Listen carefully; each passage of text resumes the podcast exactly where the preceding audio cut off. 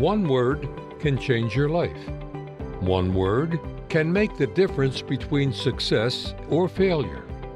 One word can influence your today as well as shape your tomorrow. Here's our host, Doctor Craig Lauterbach. Welcome back to another episode of One Word. Let me begin by asking a question. Have you ever needed someone to lead you to a destination? Years back, my wife and I were driving home from a Christian concert. After pulling out of the parking lot, traffic was at a standstill. After sitting for nearly fifteen minutes, I decided it was time to go a different route. It was then I saw a car exiting away from the gridlock, so I did the same. My wife and I must have driven for nearly a half hour, only to find ourselves face to face with a dead-end street sign. We had no G P S, so we turned around and drove until we stumbled upon a gas station. It was there a local resident graciously offered to lead us to the nearest highway. That was answered prayer. God had provided someone for us to follow. Did you know we're all followers? We follow directions when putting something together. We follow road signs when we drive. We follow a pathway or sidewalk when walking from one point to another. We follow a recipe while preparing a special meal or dessert. We follow an usher to our seat at a ball game.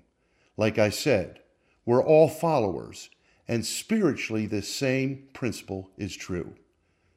Listen to what Solomon says in Proverbs chapter twenty-one, verse twenty-one. He who follows righteousness and mercy finds life, righteousness, and honor. Notice the emphasis on the word follow. The Hebrew also defines follow as pursue, run after, or chase. So when it comes to following, here's the question. Who or what are you chasing after?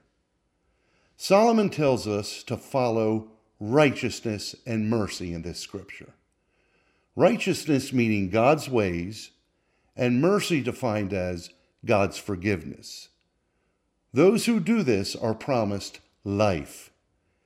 This implies quickened from sickness, discouragement, faintness, and death. That's an incredible benefit. Jesus references life in John's Gospel, chapter ten, verse ten, which reads, "The thief does not come except to steal and to kill and to destroy. I have come that they may have life and that they may have it more abundantly." Pursuing righteousness and mercy is what provides this life Jesus is talking about. That's why it's important to choose wisely who you follow. Here's a powerful statement. You become what you pursue, which leads to righteousness, which is God's character, integrity, and honor. God always honors those who honor him. In the Bible, this word also is defined as abundance, riches, dignity, glory, and reputation, as well as, here's the word I want to emphasize, promotion. In Psalm chapter seventy-five, verses six and seven, David states that promotion comes from the Lord. The life of Joseph is a good example of this.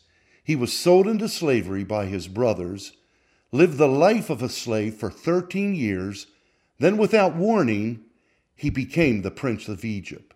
Why? Because promotion, again I emphasize, promotion comes from the Lord.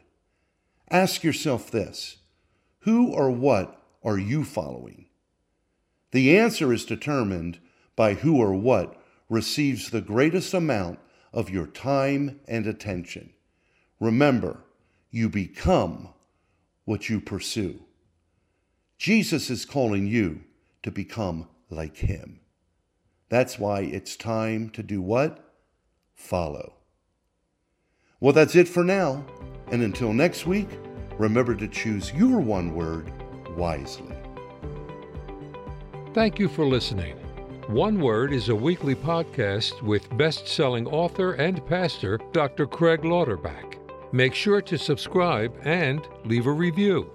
Join us next week for One Word.